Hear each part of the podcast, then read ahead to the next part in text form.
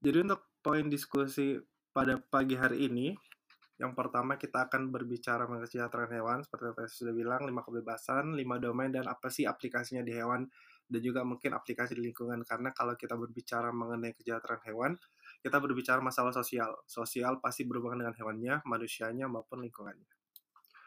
Uh, yang pasti kemarin kita sudah bahas tentang tiga pilar dasar tentang kesejahteraan hewan. Yang pertama adalah body and function, bagaimana hewan itu dalam kondisi tubuh yang baik um, secara fisik, kemudian naturalness, bagaimana dia dapat ber uh, bagaimana dia dapat berperilaku dengan alami, dan yang terakhir adalah affective state, yaitu bagaimana sih mental hewannya. Jadi ketiga ini sudah tercakup dengan undang-undang. Ada tadi kan yang teman-teman yang membahas tentang undang-undang.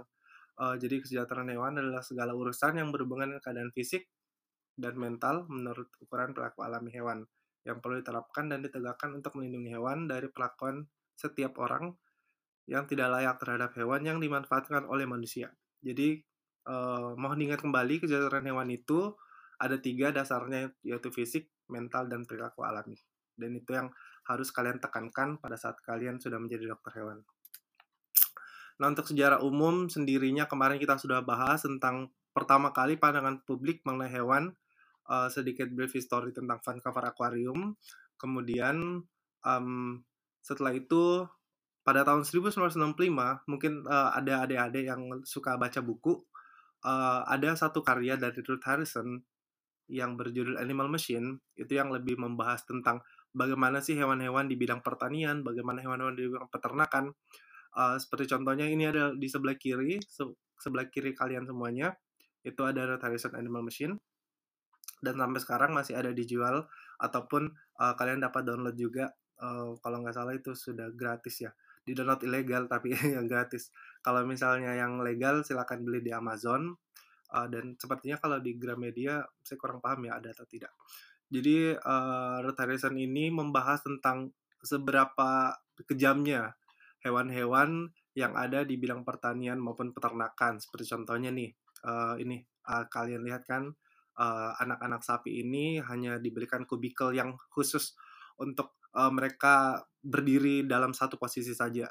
Uh, dan juga uh, pada uh, apa namanya ayam ini namanya battery cage dan sama seperti anak sapi yang tadi uh, ayamnya hanya berdiri pada satu posisi dan mereka agak susah untuk bergerak. Setelah itu isu-isu uh, eksploitasi sudah sudah uh, datang dan sudah ada di masyarakat sejak ada buku dari Animal Machine karya Ruth Harrison ini. Mulai dari sisi peternakan, mulai dari sisi riset, maupun sisi legislasi yang mereka mengatakan bahwa legislasi itu masih sangat kurang untuk bidang ke bidang hewan ya, bidang hewan dulu nih, bidang hewan. Oh, dan itu uh, sudah mulai berkembang sejak tahun 1965 hingga tahun 1900 uh, 1965 ada Bramble Report Bramble Report ini diinisiasi oleh pemerintahan England, pemerintahan Inggris pada tahun 1965. Mereka langsung uh, turun tangan karena banyaknya masyarakat atau banyaknya penduduk yang uh, sangat concern, sangat fokus dengan isu-isu eksploitasi uh, seperti yang disebutkan di karya Ruth Harrison. Namun uh, Bramble Report kemudian uh, langsung turun tangan dan mereka fokusnya adalah memperlihatkan kesejahteraan, memperhatikan kesejahteraan pada hewan ternak. Apa yang mereka perhatikan? Yang pertama adalah kesehatannya, yang kedua adalah mentalnya, dan perilaku alaminya. Nah, konsep lima kebebasan yang digunakan hingga saat ini itu adalah hasil dari Brambert Report pada tahun 1965 dan apa saja sih lima kebebasan itu? Nah, uh, sebelum masuk ke lima kebebasan, uh, setelah adanya uh, Brambert Report, yang kalian lihat adalah sebelah kanan, di mana uh, anak sapi yang paling kanan ini, anak sapi sudah digembalakan uh, tidak dalam posisi hanya satu posisi saja, jadi mereka bisa ada akses indoornya, ada akses outdoornya, dan mereka ada tempat berteduh juga. Uh, kemudian juga pada babi seperti itu, mereka tidak diletakkan di satu kandang pen pen stall saja, tapi um, uh, mereka sudah dapat bergerak dengan bebas. Begitupun juga pada ayam yang bisa kalian lihat juga di beberapa peternakan ayam di Indonesia khususnya juga di Makassar, Sulawesi Selatan. Nah, inti dari bird report itu adalah seekor hewan setidaknya harus memiliki kebebasan bergerak yang cukup agar dapat bergerak tanpa kesulitan untuk berbalik, merawat dirinya sendiri atau grooming, bangun, berbaring, dan merenggangkan anggota tubuhnya.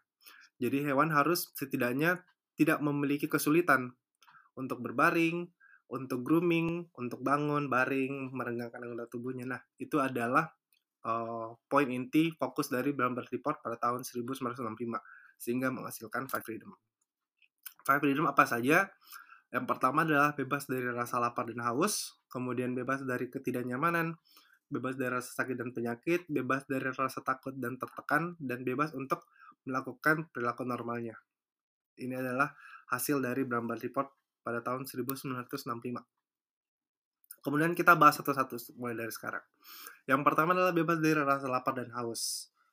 Um, ini adalah kebebasan yang pertama, concern yang paling utama dari komite uh, komite Bramble karena uh, setiap hewan itu uh, harus makan dan harus minum. Jadi ini adalah poin vokalnya juga kenapa bebas dari rasa lapar dan haus itu diletakkan di kebebasan yang pertama. Setelah itu kebebasan yang lainnya bisa diacak secara random, namun kebebasan dari rasa lapar dan haus itu adalah bebas yang pertama. Karena mereka mempunyai efek yang serius untuk kelangsungan hidup serta perkembangbiakan seluruh makhluk hidup.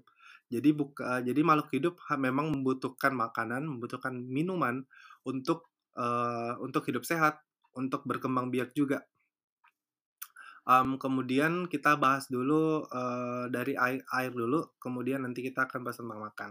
Jadi bebas dari kekurangan air dan pakan yang buruk akan mengakibatkan apa? Mengakibatkan gangguan-gangguan, gangguan untuk fisik maupun gangguan juga untuk mental. Nah, kita bahas sekarang air.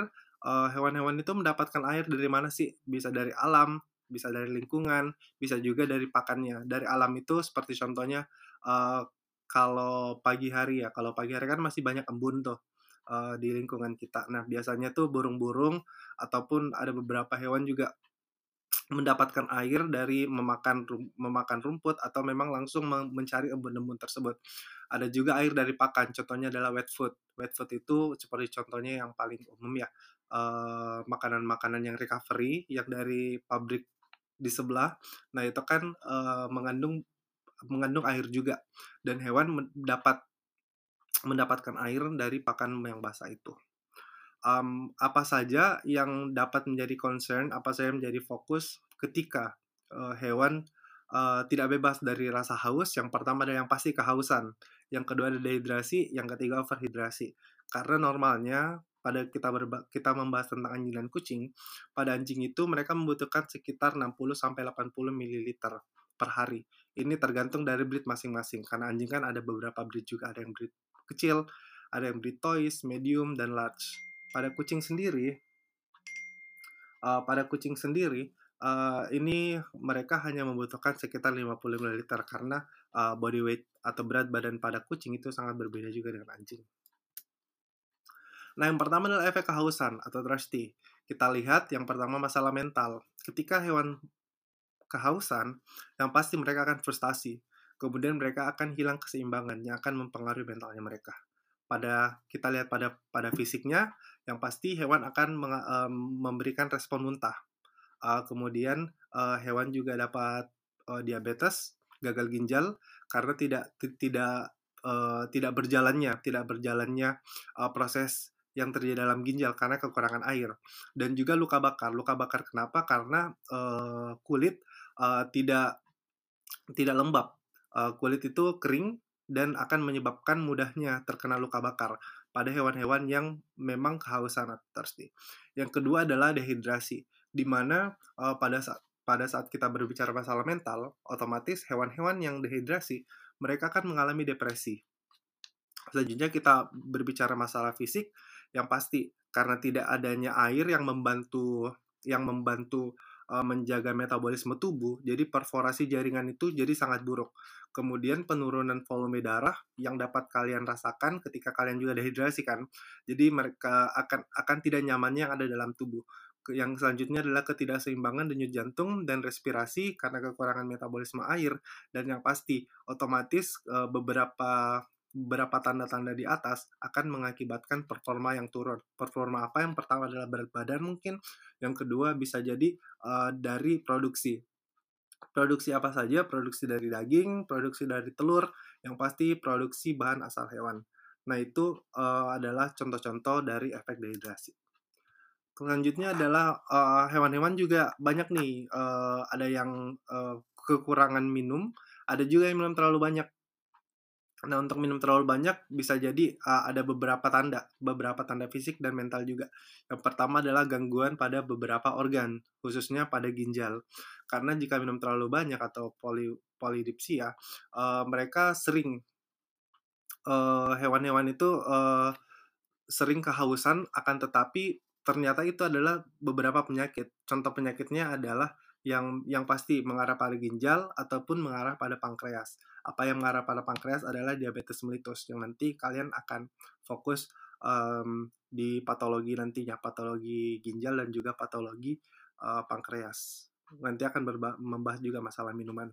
Yang kedua adalah masalah fisik, uh, masalah mentalnya yaitu uh, jika terlalu banyak minum, otomatis hewan juga dicurigai uh, mengalami kecemasan atau anxiety atau frustasi juga pada hewan. Jadi kalian harus lihat hewan-hewan tersebut apakah minumnya terlalu banyak atau minumnya kurang ataupun normal.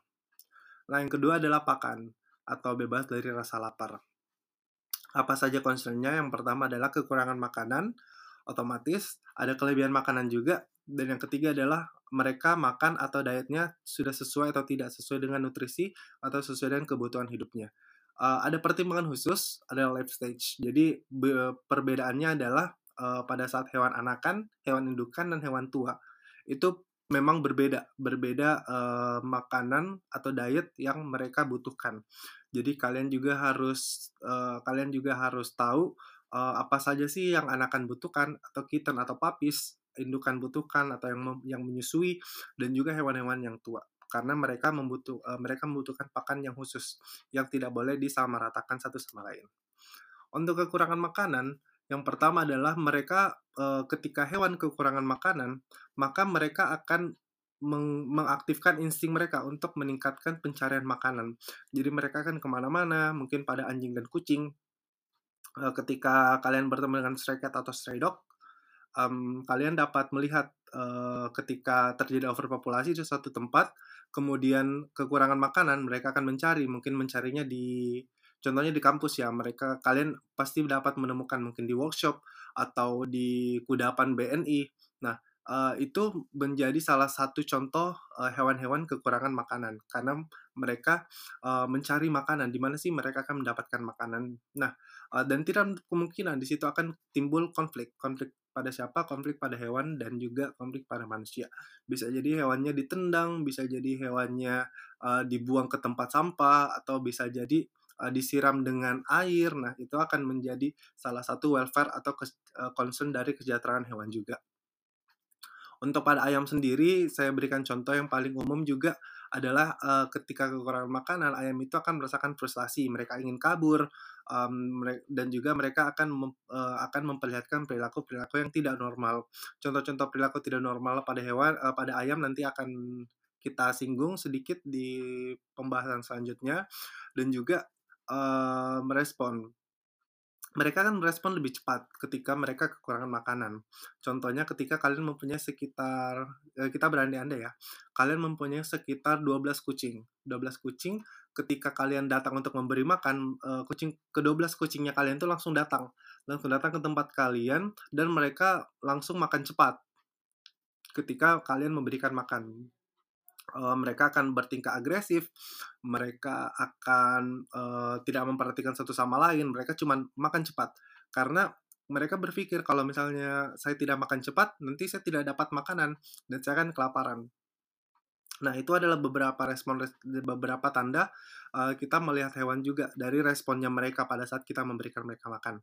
Ketika mereka makan dengan cepat, uh, ketika baru saja diberi makanan, otomatis kita bisa menilai bahwa mereka sedang kekurangan makanan. Yang yang akan menjadi uh, outputnya adalah mereka akan defisiensi energi, defisiensi, defisiensi nutrisi, dan juga defisiensi vitamin yang akan menyebabkan starvation atau lapar yang sangat-sangat lapar atau mungkin bahasa bahasa Inggrisnya cipur toh. Uh, jadi mereka sangat kelaparan dan itu juga menjadi welfare concern atau problem-problem yang mempengaruhi tentang kesejahteraan hewan. Nah, kalau kelebihan makanan seperti apa? Obesitas adalah uh, sebenarnya obesitas ini bukan bukan dari kelebihan makanan tapi ini adalah hasil dari pemeliharaan yang kurang tepat. Kenapa saya bilang seperti itu? Karena ini adalah bagaimana caranya kita melihat uh, pet owner atau orang-orang yang ada di lingkungan tersebut itu apakah mereka mengerti dengan uh, apa sih yang anjing atau kucing atau hewan-hewan lain butuhkan uh, dengan nutrisi yang seimbang. Pada saat hewannya obesitas, otomatis yang pasti yang pertama uh, kasihan hewannya, karena obesitas itu termasuk dalam gerbang penyakit. Jadi bukan kalian sebagai seorang dokter hewan tidak melihat hewan-hewan yang obesitas itu adalah hewan yang lucu, hewan yang menggemaskan, hewan yang gemai kayak gitu. Tapi kalian lihat adalah hewan yang uh, sengsara karena obesitas adalah uh, sarang dari beberapa penyakit yang mematikan. Jadi itu untuk kelebihan makanan dan yang ketiga adalah kesalahan diet atau kesalahan makanan. Seperti contohnya kelebihan karbohidrat pada anjing dan kucing, khususnya pada anjing dan kucing ya, itu akan menyebabkan obesitas. Karbohidrat berasal dari mana? Dari nasi. Jadi untuk banyak-banyaknya masyarakat-masyarakat Indonesia yang menyam, menyamaratakan uh, manusia dan hewan itu sama saja makan nasi, nah itu sangat sangat sangat apa ya saya bilang sangat kurang tepat karena ketika hewan itu memakan banyak menerima banyak karbohidrat mereka akan mengalami obesitas yang cepat dan obesitas akan mengarah ke kematian. Yang kedua adalah kekurangan enzim yang yang pasti uh, akan mengakibatkan intoleransi laktosa pada beberapa breed-breed di marsupial. Contohnya adalah kanguru, uh, contohnya sugar glider dan kawan-kawan. Kemudian ada juga kekurangan serat. Contoh-contohnya mungkin pada hewan-hewan ternak. Mereka akan mengalami ulcer pada lambung, deformasi pada gigi karena e, mereka tidak membutuh mereka tidak mendapatkan diet yang seimbang dan juga kelebihan serat yang tinggi yang akan menyebabkan sistem pencernaan pada beberapa hewan itu tidak terbentuk. Nah, ini adalah beberapa contoh, beberapa uh, gambaran apa sih yang yang dapat terjadi ketika hewan itu kelebihan ataupun kekurangan baik dari minum maupun makan. Yang kedua adalah bebas mengekspresikan perilaku normalnya. Kalian sering kalian mungkin sering lihat atau kalian sering mendengarkan kampanye-kampanye yang mengatakan satwa liar itu uh, hidupnya hanya di alam atau satwa liar itu uh, tidak boleh kita masukkan ke rumah atau jangan memelihara satwa liar. Itu adalah beberapa uh, beberapa uh, sign post kampanye dari beberapa NGO yang baik ada di Indonesia maupun di, di luar negeri sana secara internasional. Tapi secara umum kalau bebas mengekspresikan perilaku normalnya, we can take the animal from the wild, but not the wild out of the animal. Artinya ketika kita berbicara masalah satwa liar, kita ada beberapa yang sudah berhasil didomestikasi atau uh, contoh-contohnya mungkin hewan-hewan eksotik seperti apa? Seperti iguana seperti uh, soala soa-soa juga uh, mungkin sugar glider juga karena mereka kan berasal dari liar. Tapi uh, mereka masih memiliki jiwa liar. Jiwa liar seperti apa sih? Uh, nah itu harus kalian uh, kalian harus membaca banyak literatur, kalian harus um, mengikuti beberapa kursus masalah behavior untuk mengetahui oh sebenarnya hewan tersebut um, memiliki perilaku yang seperti ini normalnya. Ah, saya akan memberikan beberapa contoh. Contohnya adalah kucing. Kucing itu membutuhkan tempat yang tinggi. Ini ada uh, yang saya berbicara adalah masalah breed kucing. Jadi uh, kucing ras besar atau mungkin kucing ada di rumah, kucing ras besar itu seperti harimau, seperti singa. Nah itu uh, mereka juga membutuhkan tempat yang tinggi karena literally kucing itu sangat uh, perilaku normalnya mereka suka tempat ketinggian karena mereka kan merasa aman di situ. Nah, di situ kalian juga dapat melihat mungkin ada yang punya kucing di rumah dan sering sering apa ya? Uh, sering mendapati kucingnya ada di atas kulkas atau mungkin ada di atas lemari atau setidaknya ada di atas kursi yang lebih tinggi dibanding permukaan. Nah, itu adalah uh, perilaku normal pada kucing sendiri karena mereka membutuhkan tempat yang lebih tinggi. Yang kedua adalah lumba-lumba. Lumba-lumba itu hidupnya berkelompok, bukan soliter. Nah, kalian dapat melihat nih, oh ternyata uh, ada beberapa hewan yang hidupnya uh, menyendiri, ada juga hidupnya berkelompok. Dan ketika uh, kelompok tersebut pecah menjadi individu-individu, mereka tidak dapat bertahan hidup. Nah, itu adalah salah satu contoh bagaimana caranya kita mengetahui oh ternyata hewan tersebut perilaku normalnya seperti ini. Dan kalau misalnya tidak melakukan uh, tidak mengekspresikan perilaku normal mereka tidak sejahtera. Mereka tidak sejahtera mereka tidak sehat kayak gitu. Nah bagaimana cara overcome-nya? Bagaimana cara memanipulasinya adalah environmental enrichment atau pengayangan lingkungan. Untuk pengayangan lingkungan sendiri terbagi menjadi dua, yaitu pasif dan aktif. Kalau pasif sendiri ada visual, bagaimana uh, visual itu lebih kepada uh, indera penglihatan, uh, dan juga ada auditory enrichment contohnya mungkin lebih kepada uh, pendengaran juga. Kalau yang aktifnya sendiri ada yang makanan ada yang fisik dan kawan-kawan. Nah yang saya berikan contoh adalah di sebelah kiri ini adalah seekor harimau. Mereka mendapatkan pengayaan lingkungan karena mereka membutuhkan garam garam mineral. Kucing-kucing uh, juga membutuhkan garam mineral. Ketika uh, kucingnya kalian ada yang jilat-jilat tembok atau ada yang jilat-jilat kusen pintu, nah mereka membutuhkan uh, mereka membutuhkan substansi yang asin. Makanya mereka dapat bisa mendapatkan itu dari tembok. Jadi itu bukan sesuatu yang uh, sangat merugikan atau mungkin sangat membahayakan, tapi itu adalah respon normalnya mereka. Contohnya juga uh, yang tengah ini adalah panda, uh, mereka bermain juga untuk untuk mengekspresikan perilaku normalnya. Perilaku normal panda uh, yang pasti mereka sering bermain di hutan, uh, kemudian mereka sering bermain bersama teman-teman. Nah, pada saat ada di konservasi sebelum di sebelum dikembalikan ke alam, mereka dilatih lagi nih untuk dapat uh, bermain dan pada saat di alam mereka sudah tidak kuat pada saat bermain.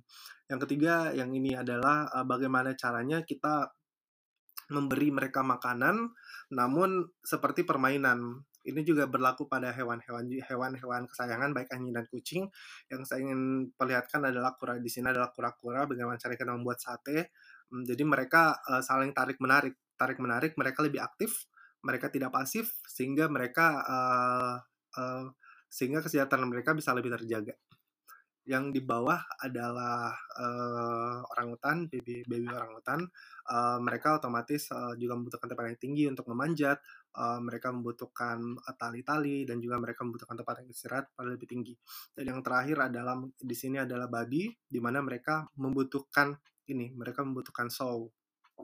Mereka membutuhkan alas untuk apa? Untuk dapat untuk dapat menghangatkan tubuh atau da untuk dapat bermain-main juga atau untuk dapat ber literally untuk dapat bersembunyi. Nah, itu uh, termasuk respon-respon atau perilaku-perilaku uh, yang positif, perilaku-perilaku yang normal yang dapat yang dapat uh, kita lihat. Nah, dari beberapa pengayaan uh, pengayaan ini uh, pengayaan lingkungan atau environmental environmental enrichment uh, kami berharap uh, mereka dapat mengekspresikan perilaku normalnya meskipun ada di manusia.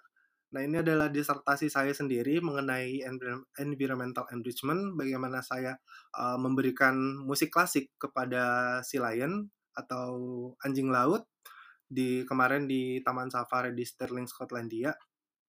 Ini adalah salah satu enrichment pasif yang fokusnya kepada auditory enrichment. Ketika mereka mendengarkan musik klasik, apakah ada perbedaan behavior atau apakah ada ada sesuatu yang positif yang mereka yang yang anjing laut atau sampel-sampel yang kemarin saya uh, jadikan sampel itu lakukan dan uh, hasilnya adalah positif.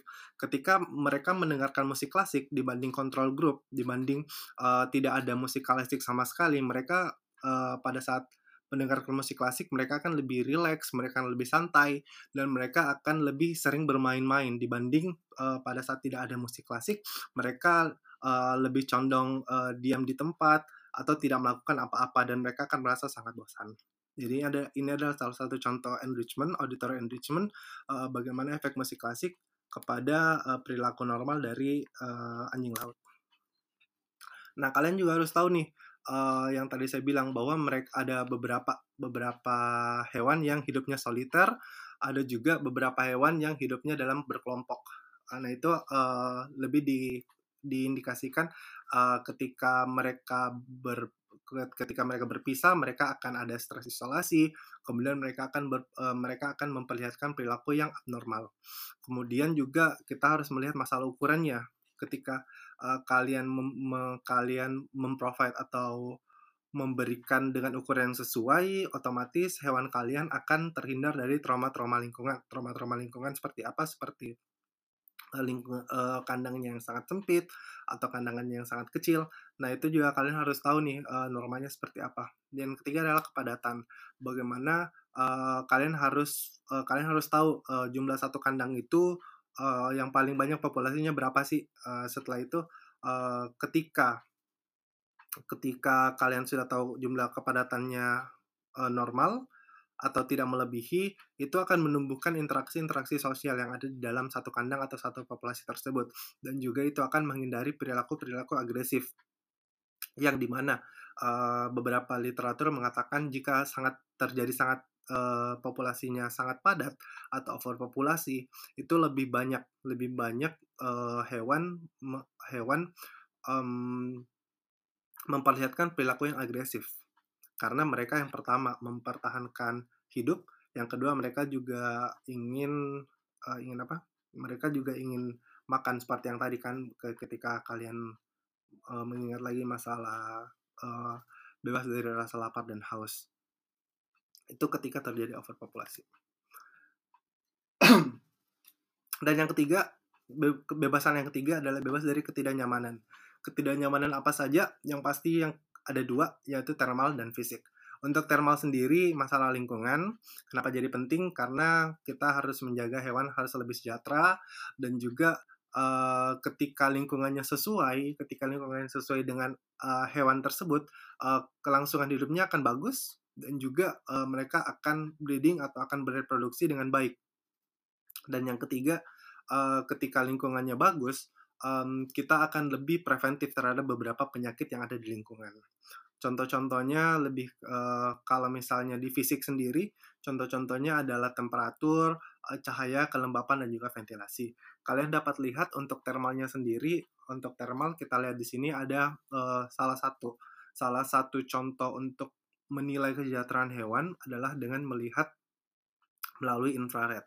Ini adalah perbedaan antara manusia dan hewan. Ketik hewan itu uh, untuk uh, panasnya sendiri hanya ada di beberapa titik, sedangkan manusia itu lebih stabil lebih stabil dan uh, ketika kita berbicara masalah efek ini terbagi dua, yaitu yang pertama adalah efek ketika hewannya kedinginan dan juga efek ketika hewannya kepanasan.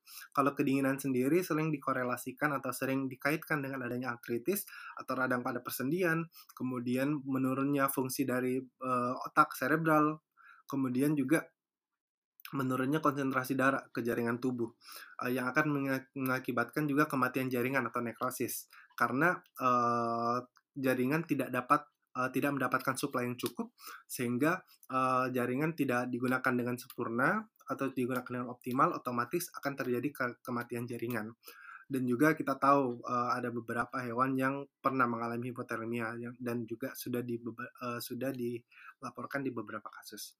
Bagaimana dengan terlalu panas? Ini sering di Indonesia karena suhu kita tidak ada yang dingin, kita cuma suhu panas saja dan juga suhu hujan uh, kalau panas sendiri otomatis mereka akan kena heat stroke kemudian uh, akan meningkatkan level endotoksin sehingga uh, meningkatkannya aliran darah dan juga uh, ada kelainan-kelainan pada embrio. Nah, di sini kalian dapat melihat oh ternyata uh, suhu pun sangat penting untuk uh, membebaskan hewan dari ketidaknyamanan. Contoh yang paling aplikatif adalah ketika kalian memelihara anjing yang berbulu lebat seperti contohnya Siberian Husky atau Alaskan Malamute. Nah, kalian itu harus menjaga harus menjaga temperat uh, harus menjaga ininya, menjaga lingkungannya. Lingkungannya agar tetap dingin uh, dan tidak panas. Karena kalau misalnya mereka panas, mereka akan stres, mereka akan stres, mereka uh, imunitasnya menurun dan akan uh, lebih rentan terhadap agen-agen penyakit. Nah, kalau uh, termalnya contohnya tadi uh, bagaimana bagaimana sih mereka overcome bagaimana hewan hewan-hewan tersebut um, bagaimana hewan-hewan tersebut meng, apa ya melawan melawan heat stressnya seperti seperti pada babi mereka akan mencari tempat berlindung atau mereka berkubang untuk untuk menjaga keseimbangan panasnya. Pada anjing mereka akan penting kemudian mereka akan mencari minuman juga minum untuk tetap dingin kemudian sapi juga membutuhkan air segar untuk diminum. Uh, domba mereka berlindung juga pada shade area atau area-area yang uh, dingin. Kemudian biasanya juga rambut-rambut domba itu dicukur ketika mereka sudah sangat gondrong. Dan pada ayam mereka mengepakkan mengepakkan sayapnya. Itu menandakan mereka sudah tidak nyaman karena sudah panas. Dan juga ayam akan mencari minum juga untuk bebas dari ketidaknyamanan masalah termal.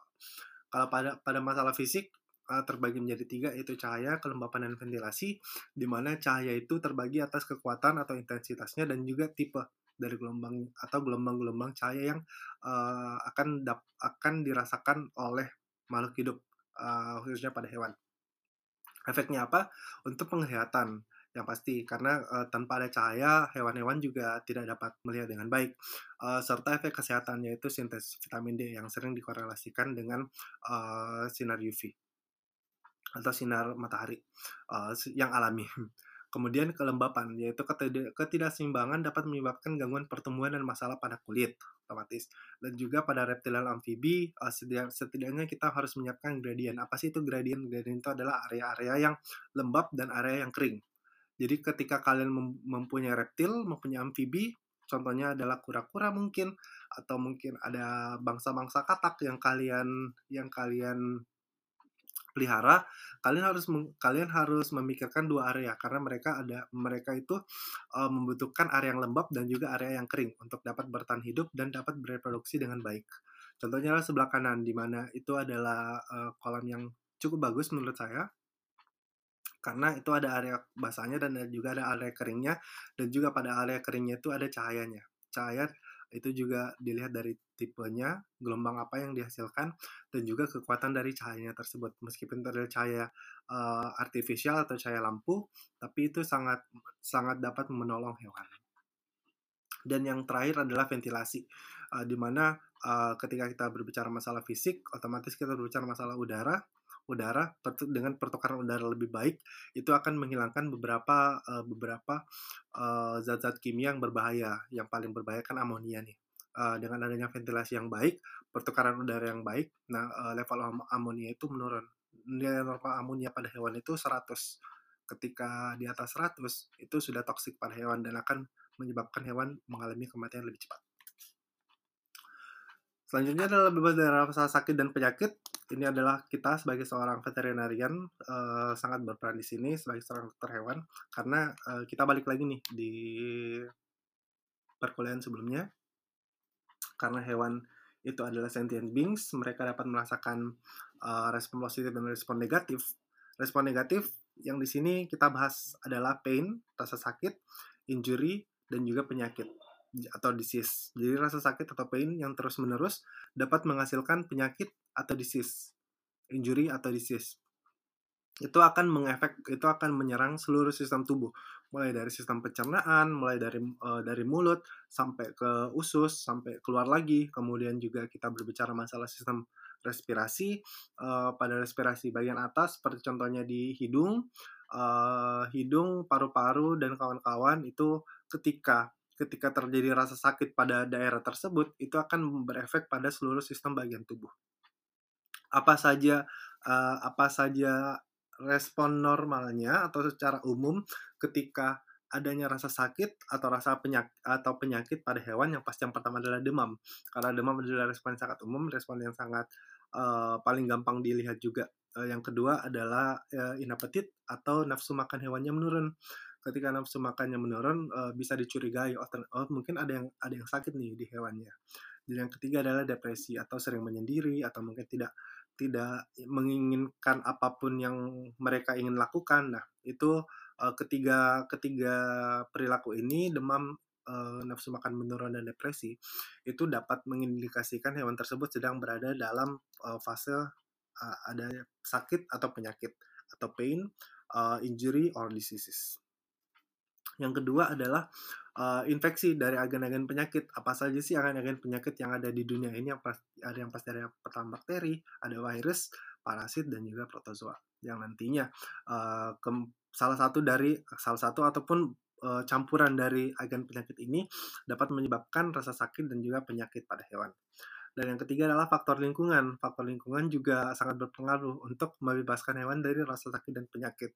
Contohnya mungkin pada saat transportasi. Kita akan bahas pada pekan depan transportasi apa saja sih yang kita harus uh, tekankan pada saat hewan saat transportasi dan rumah potong hewan itu juga harus dari bebas rasa uh, bebas dari rasa sakit dan penyakit kemudian tipe perkandangannya juga uh, kemudian peralatan rumah tangga dan juga kecelakaan kecelakaan Contohnya kecelakaan adalah um, ketika uh, kalian membawa hewan, kemudian oh, menghandling hewan maksud saya, handling hewan terus handling kalian tidak bagus atau handlingnya tidak tepat, nah hewannya akan lepas, kemudian hewannya mungkin akan nanti akan mengalami kecelakaan, seperti contohnya fraktur, seperti contohnya ditabrak, nah itu juga menjadi salah satu reference concern. Karena ketiga ketiga titik ketiga titik fokus ini akan akan menyebabkan penderitaan atau suffering pada hewan balik lagi ke paragraf-paragraf balik lagi ke materi sebelumnya di pekan lalu kita berbicara bagaimana caranya kita meminimalisir meminimalisir penderitaan atau suffering yang ada pada hewan. Dengan cara seperti apa? Manajemen kesehatan. Manajemen kesehatan, pemeriksaan kesehatan yang lengkap, uh, baik dari pemeriksaan fisik maupun pemeriksaan laboratorium dari kimia darah, USG dan kawan-kawan. Kemudian ada preventifnya. Preventifnya apa? Adalah vaksinasi. Vaksinasi sangat penting untuk hewan, bukan hanya untuk rabiesnya sendiri, tapi juga untuk beberapa penyakit virus, uh, bakteri, dan juga parasit serta protozoa.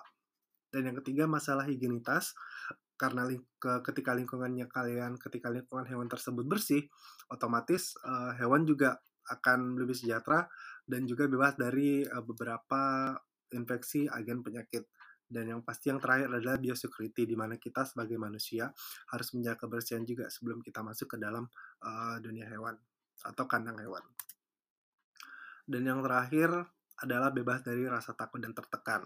Seperti yang kita tahu, ini adalah kita berbicara masalah mentalnya, di mana ada beberapa emosi-emosi negatif yang dapat diperlihatkan pada hewan. Contohnya adalah hewan itu dapat merasakan rasa takut, hewan dapat merasakan rasa tertekan, hewan juga dapat cemas, uh, hewan juga dapat frustasi. Kemudian kita berbicara masalah rasa takut. Rasa takut adalah emosi umum atau bagaimana cara mereka merespon terhadap lingkungan sosial. Seperti contohnya uh, lingkungannya yang baru, ba lingkungan yang baru, kemudian seberapa, seberapa lama sih maaf seberapa lama sih mereka ada di lingkungan yang baru tersebut dan juga apakah ada pergerakan-pergerakan yang tiba-tiba? Dan juga ada fisik juga. Uh, contohnya pada saat hewan berada di tempat yang gelap yang sangat gelap atau sangat terang itu juga mereka dapat merasakan rasa takut dan juga pada saat hewan uh, berada pada ketinggian yang uh, tidak tidak normal mereka juga akan merasakan rasa takut. Nah uh, untuk yang kedua uh, saya kasih lagi kuis di sini. Um, kuis yang kedua ini lebih kepada contoh dari bebas rasa takut dan tertekan menurut Anda. Um, silakan dibayangkan dan silakan diketik di link kedua ini. Saya berikan lagi waktu um, satu dua menit saja ya, dua menit seperti tadi. Silakan diklik dan saya mulai dua menitnya dimulai dari sekarang.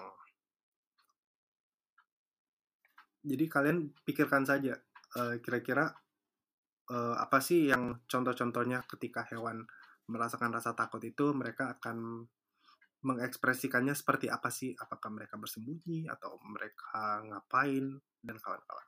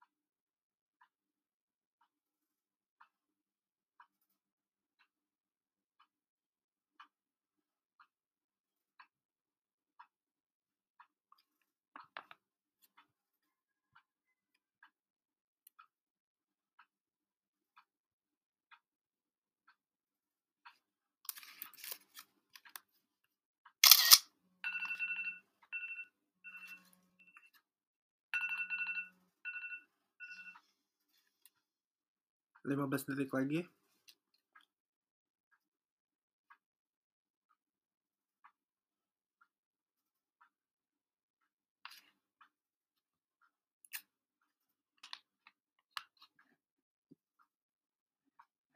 Oke, cukup. Jadi untuk sesi yang kedua ini hanya 10 orang yang mengikuti. Selamat kepada 10 orang itu. Uh, kita baca dulu ya. Um, apa saja sih yang mereka tuliskan tentang bebas dari rasa takut dan tertekan ini. Hmm, ya. Oke, jadi ada hewan tidak dikekang, contohnya hewan tidak dilatih dengan rasa takut mereka dengan trait, ini lebih ke positive reinforcement. Ini ya nama nama kerennya positive reinforcement. Pelaku sesuai, bisa melakukan apa saja perilaku alaminya. Hewan sudah merasa nyaman di sekitar, tidak bersembunyi, bahkan mendekat ke orang, ya, which is good. Diletakkan bersampingan dengan hewan lain, jadi predator, ini juga bagus. Tidak ada intimidasi satu sama lainnya tidak tanpa takut dipukuli dengan gerak-gerik ekspresi hewan. Hewan semakin jarang berinteraksi, betul interaksi, bersembunyi juga menjadi salah satu indikator hewan uh, sedang merasa tertekan, uh, sedang merasa stres, hewannya lincah, um, tertekan, tempat um, bersembunyi menaikkan ekor, bulu-bulunya saat merasa terancam. Ya, bisa kita melihat dari uh, micro expression. Ini lebih uh, ilmunya namanya micro expression di mana kita melihat uh, ekspresi uh, dari hewan secara detail. Contohnya mungkin uh, telinganya kalau takut mengarah ke arah mana, kemudian matanya menyimpit itu artinya apa? Nah, itu adalah salah satu ilmu kejahteraan hewan juga yang yang berbicara masalah micro expression.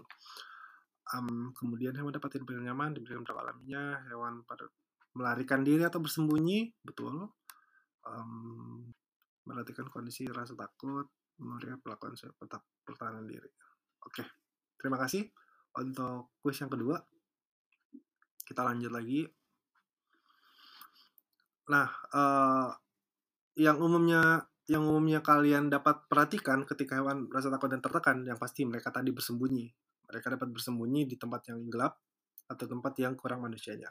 Dan juga mereka akan defekasi atau mereka akan eh, sembarangan atau mungkin urinasi sembarangan. Ketika kalian menghandling hewan, kemudian hewan uh, pada saat hewan sangat merasa tertekan, mereka sangat merasakan rasa, rasa takut, uh, respon respon otomatisnya adalah mereka akan defekasi mereka akan urinasi dan itu tidak mem, tidak lihat tempat. Jadi mereka langsung defekasi saja. Ketika mereka defekasi atau urinasi itu menandakan bahwa hewan tersebut sedang merasakan rasa takut dan juga mereka sangat tertekan. Dan yang ketiga bagaimana uh, contohnya yang paling umum juga adalah ketika kalian memberikan makanan. Ketika mereka memakan makanan itu, mereka tidak tertekan, mereka tidak merasa takut.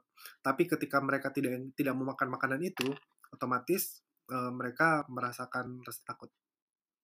Nah, uh, bebas dari rasa takut dan tertekan kenapa penting? Karena mereka akan mengganggu perkembangan fisik, mental, perilaku, dan produk hewan dan juga uh, hewan berkembang biak. Jadi ketika hewan merasakan rasa takut dan tertekan, uh, otomatis fisik, mental, dan perilaku alaminya terganggu, uh, yang akan mengakibatkan juga nilai-nilai uh, yang negatif, nilai-nilai yang uh, yang buruk mungkin untuk produk hewan, contohnya pada saat hewan kurban, kenapa harus dipotong uh, dengan sekali tebas, ke sekali sekali one single cut, uh, kenapa harus dipotong menjauhi dari teman-temannya, jadi teman-temannya tidak melihat nih uh, hewan yang sedang dikorban itu dipotong.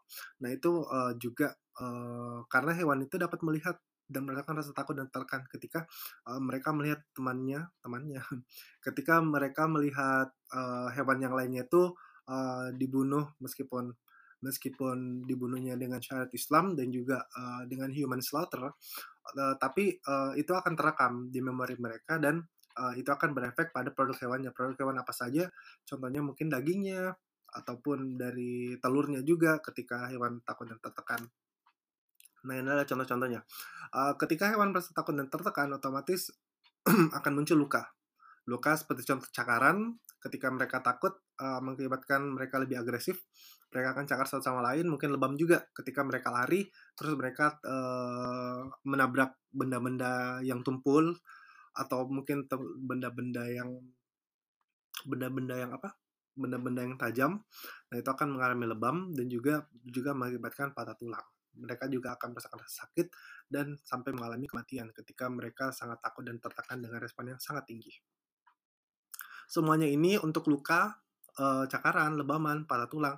Nanti kita akan bahas lebih lanjut di patologi umum. E, bagaimana sih? Nanti juga saya yang ngajar, mungkin angkatannya kalian ya atau angkatan di atasnya. Tapi kita akan berbicara masalah e, luka yang yang terjadi dengan lingkungan. Selanjutnya adalah uh, feather packing. Ini lebih ke bangsa unggas di uh, di ayam, oke, okay. di burung-burungan juga, burung kakatua, burung nuri dan kawan-kawan. Nah, ketika mereka mencabuti uh, bulunya seperti mengal sehingga mengalami kebotakan, itu bertanda mereka sedang merasa tertekan, mereka sedang merasa stres, sehingga mereka mengeluarkan abnormal behavior atau perilaku yang tidak normal. Dan juga ketika kita memberikan pembatasan perilaku pada hewan, otomatis hewan tersebut uh, merasa tertekan dong. Jadi kenapa tidak mereka tidak dapat ini, mereka tidak dapat mengekspresikan perilaku normalnya. Jadi mereka biasanya menjilat-jilat, over grooming, atau mungkin mereka menggigit-gigit kandangnya atau crib biting pada pada pre-biting terjadi pada kuda dan juga terjadi pada babi. Dan pada babi juga ada namanya yang kemarin pertanyaannya temanmu itu loh. Uh, kenapa uh, tail docking? Kenapa kita harus memotong memotong uh, apa memotong ekor pada babi pada piglet anakan babi karena ketika pembatasan perilaku otomatis babinya merasa stres dan mereka uh, mempunyai kebiasaan buruk yaitu menggigit-gigiti uh, ini menggigit-gigiti ekor dari eh, ekor dia sendiri dan itu uh, menandakan bahwa hewan tersebut sedang mengalami rasa stres dan juga penundaan kedewasaan ketika hewan stres ketika hewan tertekan, mereka uh, perkembangan perkembangannya itu tertunda. Jadi uh, yang kontrolnya bagus, tapi yang stresnya itu akan tetap uh, akan tetap um, apa volume volume tubuhnya itu akan tetap seperti itu itu saja stagnan. Kalau bahasa gaulnya sih stunting itu penurunan kedewasaan dan juga adanya penurunan produksi dan kualitas asal hewan. Mungkin dagingnya yang alot ataupun uh, telurnya kerabangnya mudah mudah pecah atau bentuknya tidak bagus, tidak simetris. Nah, itu juga uh, menjadi pertanda bahwa hewan tersebut sedang mengalami stres dan tertekan. Nah, itu uh, beberapa contoh yang tadi ada beberapa bebas-bebas dan kawan-kawan itu sudah ada lima contoh. Uh, mulai tadi dari bebas rasa lapar dan haus dan yang terakhir adalah bebas dari rasa takut dan tertekan. Um, dan itu sejak tahun 1965 sedangkan uh, ini di dimodifikasi lagi oleh Webster karena five freedom yang tadi lima kebebasan yang tadi mereka uh, banyak banyak yang bilang bahwa sangat umum sangat umum. Di sini jadi masih banyak celah yang dapat masuk dan juga bisa menjadi uh, kes, bisa menjadi satu isu yang ambigu. Karena sangat umumnya otomatis mereka kan bingung oh, bebas dari rasa lapar dan haus seperti apa ya? Uh, bebas dari ketidaknyamanan seperti apa ya? Nah ini kemudian pada tahun 2005 Webster itu uh, memodifikasi lagi dengan mendetailkan apa sih five freedom itu jadi yang pertama ada bebas dari rasa lapar dan haus dengan menyediakan uh, air yang segar atau um, diet yang bagus untuk untuk menjaga uh, kesehatan dan juga kebugaran dari tubuh. Kemudian yang kedua bebas dari rasa bebas dari uh, rasa tidak nyaman dengan menyediakan lingkungan yang sesuai termasuk uh, resting areanya mereka, area mereka untuk istirahat dan juga area mereka untuk berteduh. Kemudian bebas dari rasa uh, bebas dari rasa sakit dan penyakit uh, dengan cara mencegah dengan cara mencegah atau dengan menggunakan diagnosa yang cepat dan juga treatment-treatment yang cepat. Kemudian yang keempat adalah bebas untuk mengekspresikan perilaku normalnya dengan memperlihatkan atau atau maksud saya dengan menyediakan uh, tempat yang lapang, fasilitas yang cukup, seperti yang tadi environmental enrichment ada di dalam uh, lokasi tersebut. Dan juga uh, apakah uh, da, kalau misalnya hewannya uh, kalau misalnya hewannya berkelompok apakah hewan kelompok itu bertemu dengan kelompoknya sendiri? Dan yang terakhir adalah fear from this uh, bebas dari uh, rasa takut dan tertekan dengan uh, dengan apa ya dengan uh, memperhatikan kondisi-kondisi ataupun tindakan-tindakan uh, yang dapat menghan dapat uh, dapat mencegah mencegah adanya penyakit-penyakit pada mentalnya. Nah, uh, jadi tadi sudah ada tiga kebebasan, ada five freedom. Uh, sekarang sejak tahun 2005, five freedomnya sudah di detailkan lagi nih, didetailkan lagi seperti apa sih freedom yang lebih detail ini Webster 2005. Dan yang terakhir adalah five domain, di mana ini di mulai dipublikasikan oleh Mellor tahun 2017. Ini juga lebih kepada penguatan atau lebih kepada modifikasi dari five freedom sendiri. Yang pertama adalah nutrisinya, environmentalnya, health-nya, dan behavior-nya, dan juga uh, mental state-nya. Jadi kalian dapat lihat nih, uh, yang paling kiri atas itu ada uh, restriction on uh, ketika ketika ada ketika ada yang negatif seperti water intake-nya kurang ataupun food intake-nya kurang, food quality-nya kurang. Uh, nah itu uh, ada ininya juga, ada ada apanya ya? Apa ya namanya?